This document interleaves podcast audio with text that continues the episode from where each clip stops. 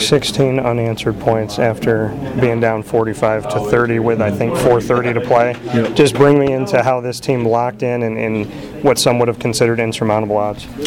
Yeah, I think it's a it's a testament to the the leadership, um, you know, all throughout the year. Um, like I've talked about a lot this year is is obviously the adversity we went through last year, being two and ten, um, being relocated, losing a lot of close games. Um, you know, we kind of had a a flip to switch. We had two choices. You know, come January when we got back to work, is you know make excuses and and you know really cry about you know the outcome of things, or we could you know turn around and get back to work and work even harder because you know obviously there were things that we needed to fix. Um, and you know, just the, the leadership, the amount of guys that stepped up, um, the leadership from all the captains, Sincere, uh, Dorian, Nick, um, other guys, Joey Claybrook, Tyjae, um, just holding people accountable. Um, you know, we, we knew what we were striving for. We had a lot of player-led meetings. Um, and, and, and at the end of every player-led meeting, you know, obviously we, we had like a slideshow, and the last slide was always the conference championship trophy.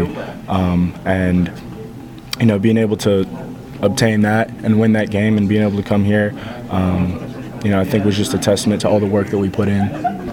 How do you lock in as a quarterback on fourth and six, on fourth and 10, and keep the drive alive on plays like that?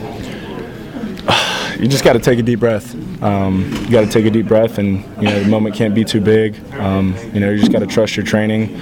You know, our coaches have done a phenomenal job putting us in the best position to be successful all throughout the year. Um, so I think just play calling. You know, can't say enough about the offensive line and what they've done. Um, so, like I said, just putting us in the best position to be successful, and you know, obviously, you just got to make plays at that point. And uh, you know, on the one that I ran, you know, kind of opened up, and then the one that I threw to Alex, um, you know, we were just in a, in a great position to make a play. And you mentioned what Alex Bauman did. I mean, being a freshman, not being on the team last season, and you trusting him. Obviously, he had to be up for the moment, but why did you trust him over the middle on that pass? The work that he's put in, um, he's been you know the same dude every single day. He comes to practice, he works his butt off every single day. He holds people accountable. Um, you know, if I would have transferred here this year and, and first met him, I wouldn't have thought he was a freshman.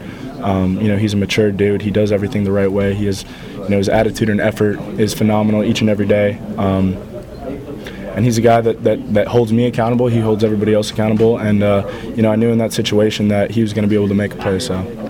And just a final note for you to be American Athletic Champions, Cotton Bowl champions.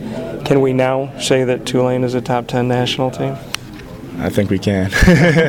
we'll leave that up for everybody else, but I would say yes, sir.